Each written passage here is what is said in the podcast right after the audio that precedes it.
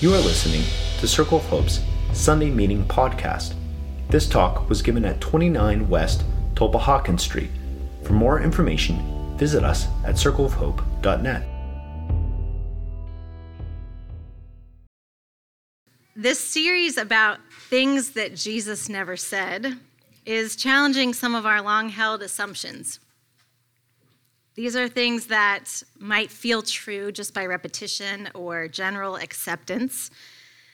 And we are we're taking sayings and ideas from which we operate and holding them to the light of Christ so that our minds can be renewed in the wisdom of God rather than the wisdom of the world. So tonight I want to talk about how everyone's entitled to their own opinion.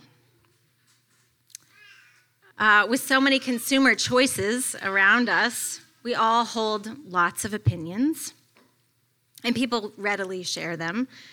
Apple versus Android, Dalessandro's cheesesteaks versus Chubby's, your sports team versus my sports team. I wouldn't know because I don't get into that, but I also had on this list Rita's versus custard cakes and creamery, um, but anybody who's gonna debate that um, with their opinion will be silenced, of course, because there's only one that remains standing on Ridge Avenue. Those are local local favorites, of course, but you all have your own. Um, I have opinions like everybody else, uh, but generally, I'm not that interested in debating my opinions or, or arguing about them, I should say. When people get into debating their opinions and the intellectual sport of it, I usually prefer to step out. Um, debate and, and persuasive argument are not my general MO. I wasn't raised in that. But it's, it's not that simple, really. You can't just stand outside of an argument untouched by everyone's opinion or just let like minded people stay together. Uh, we're impacted by each other. We act on our opinions and our ideas, and that has an effect in the world. Our opinions and ideas influence policies and neighborhoods and personal interactions. And yet, it's uh, generally become accepted that everyone is entitled to their own opinion. I think there's some problems with this that I want to start with. Uh, our opinions kind of become our identity. When a conversation gets heated enough or loud enough or goes on long enough, both personally or interpersonally and in, on a societal level, we become so invested in defending ourselves that our choice becomes who we are. Our opinion about the available options becomes central, a central part of our identity because we don't want to be wrong. So, to be somebody, we need to know which side we're on, what our opinion is. This either or mindset makes, uh, feeds right into pretty effortlessly the ability to stereotype people as this or that. And that mindset pairs up with uh, a ranking habit that, that we can have about making people not just different, but better or worse, or right or wrong. So you kind of have to have an opinion about everything. And to question someone's opinion becomes an affront to their personhood or their identity. And that leads us into uh, conversation wars, where there are two opposing sides that are fighting to win. This, of course, is all over the news and social media, and no doubt in your neighborhood, in your workplace, much less at your family Thanksgiving table. Um, and once we've been in that kind of a war, our minds have trouble experiencing any safety. We, we can become really um, hyper vigilant about being right and pointing out where other people are wrong. And the wounds that we carry from these kinds of battles that we have go into us, go with us into the next conversation or anticipation of the next conversation. So our defenses are up before the person that we're listening to says anything at all. And everyone can become a potential opponent. It's exhausting. We're not our best selves when we feel like we have to defend ourselves all the time. The, the division serves a real purpose uh, to divide us against each other and, and kind of ensure the status quo. There are systems and people who benefit from maintaining that and even making money off of our opinions. Not just by selling products like Apple or Android, uh, but by polarizing people into different camps and us versus them. And of course, saying that you're against something is an easier choice. Um, deconstructing other people is easier than building something together. So the status quo continues. I think people carry this kind of hypervigilance into the church. People are always assessing do I fit in? Do I belong? Do I agree? I have a different opinion about the cash bail system, for example. And this turn up to bail out event that just happened was getting so much hype. I feel differently about Philly public schools um, and how I raise my kids. Do I really belong here? The type of job that I do and the money that I make seems really different than the people around me. Do I have a place here? When we're always questioning our sense of belonging, it can uh, lead to a lot of isolation and judgment and perceived judgment on us. And that type of thing just fuels itself. Theologian Greg Boyd was writing about this, and he, he I think, aptly describes our problem. So I want to read to you what he said. He was writing about how MRI tests have demonstrated that when people can confront alleged facts um, that challenge their deeply held beliefs, their amygdala, which is the, the in charge of their fight or flight reflex, kicks into gear. And their prefrontal lobe cortex, which is in charge of reasoning, tends to shut down. On the other hand, when people encounter alleged facts that confirm their deeply held beliefs, the pleasure center of their brain gets activated. And their prefrontal lobe cortex, again, tends to shut down. This is why it's very difficult to think objectively or talk rationally about beliefs that we are passionate about. Our brains literally work differently when we're in fight or flight. Uh, he goes on a little bit later to say that when liberal or and conservative minded people no longer have to see that the, the world through each other's eyes, they get hardened in their perspectives. And in time, they lose the willingness and even the ability to understand the perspectives of those who they fundamentally disagree with, their deeply held beliefs. Those who oppose them, therefore, can't possibly be doing so on a rational or moral grounds, which means they must be either stupid or immoral. They, therefore, cannot be reasoned with. They must simply be defeated. More and more, our thoughts and opinions are who we are, and we feel we have to battle for them. Dialogue cannot happen if we don't undo this problem. Jesus makes a way for us.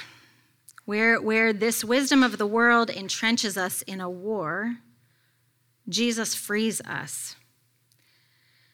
We can agree to agree. In love that binds us together, we become our true selves in Christ. We're working out a place of safety in order to have dialogue. We are not the essence of our opinions. We're being transformed by the renewing of our minds, by the love that binds us together. It literally makes our brains work differently when we enter into this dangerous territory.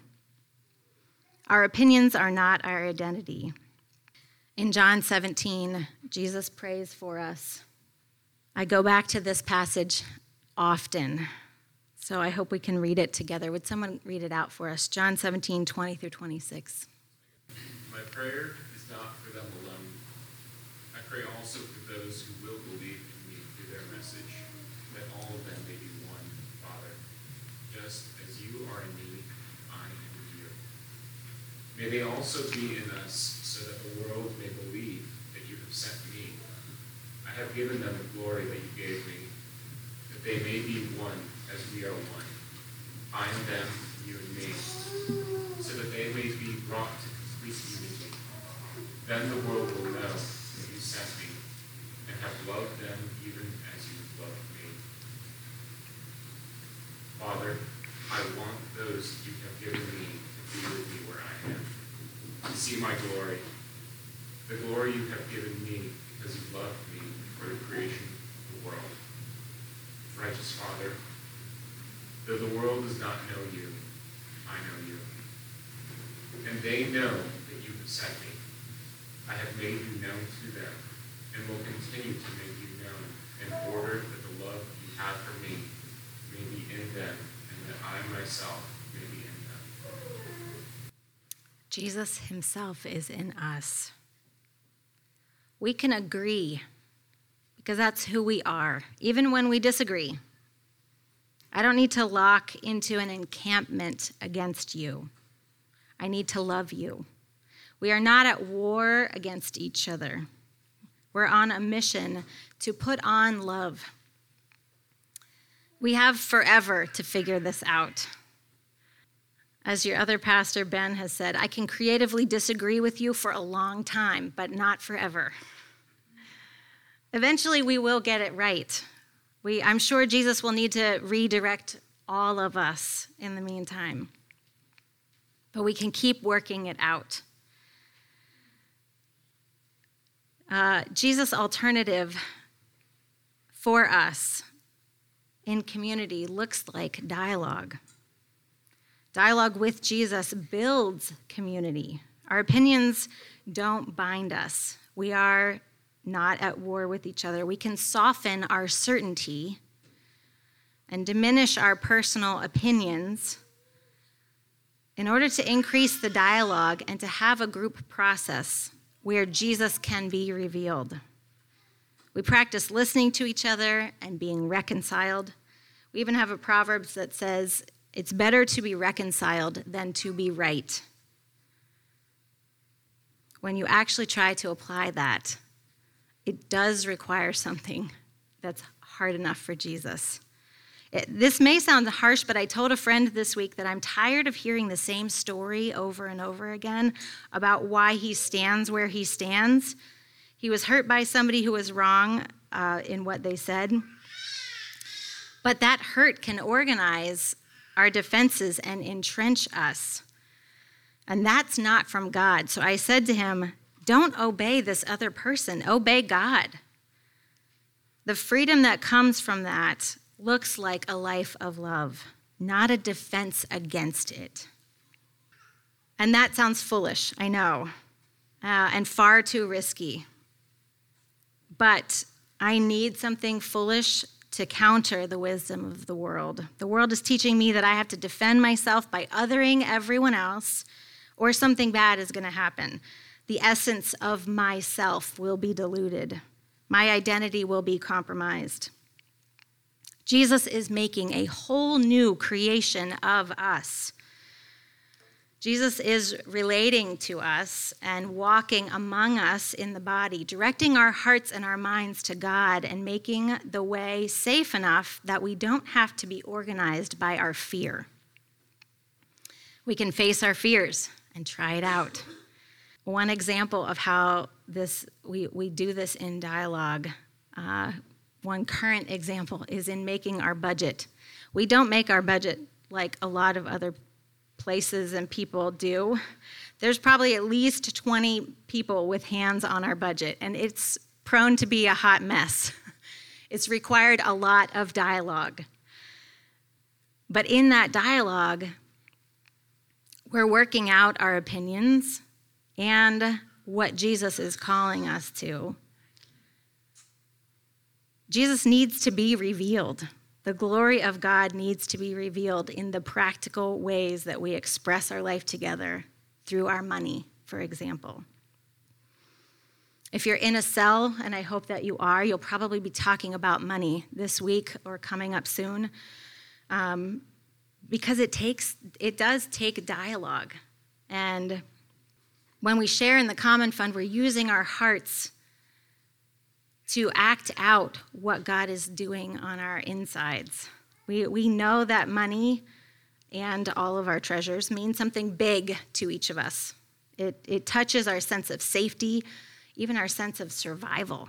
Money is deep. So when we're sharing our money together we're connecting that deep part of us to God. And in the discipline of generosity, we remember who we are and we nurture our integrity and we maintain our trust in God, in whom our hearts are safe. But we have to work that out all the time. It's so easy for our hearts to get organized around our money. There's lots of other examples of how we do this, but that is one that's coming up I hope you'll add more in our talkback time. Uh, but one way we can do this together uh, this week is to develop our capacity to listen, to act as an integral, in, integral part of the church and to listen to someone else, to ask a question and to be respectful, to listen and learn. I think that's one way we work to empathize with the heart of God Jesus asked more questions than he answered. He was trying to get into the heart of things. We work for common understanding um, through mutuality and solidarity, and it takes a lot of dialogue. For people who are wondering if they have a place here, if they fit in, for people who are wondering if you have to know about all of this stuff that we care about, if you have to share the same opinion, the answer is that you belong, not because of what people's opinions are, but because of Jesus.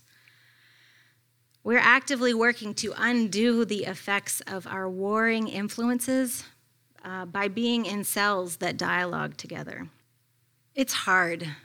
I think it's really hard to change our fundamental assumptions about ourselves and other people and the world around us. These assumptions have guaranteed predictability. And in a hostile environment, they've provided a way of structuring our relationships and our reality that creates a false sense of safety, usually based on binary thinking. Jesus' love leads us into an alternative to that. He prayed us into that kind of love and then he died to demonstrate that love. To follow him will require some death of our own. We need to die to our dearly held beliefs about what makes us who we are and gives us identity so that we can be raised up to a new life in Christ. His love is deep and wide and long and high enough to encompass all of us and to free us from our fear. You can be safe with Jesus in dialogue, in community. Keep talking about where your defenses come up, what you're afraid of. Don't get stuck in your own head just collecting evidence that reinforces your otherness or others' otherness. We have to keep actively working out our love and togetherness. It doesn't just happen because we say it is. The glory of God needs to be revealed. How else can you love like Jesus did? On your own? With only people who share your opinions? That is not the kingdom of God. So let's create something that looks so drastically different from the world that Jesus is the only explanation. Thanks for listening to Circle of Hope's Sunday Meeting Podcast. If you want to talk about it or get connected to a cell, you can find one under our Connect dropdown at circleofhope.net.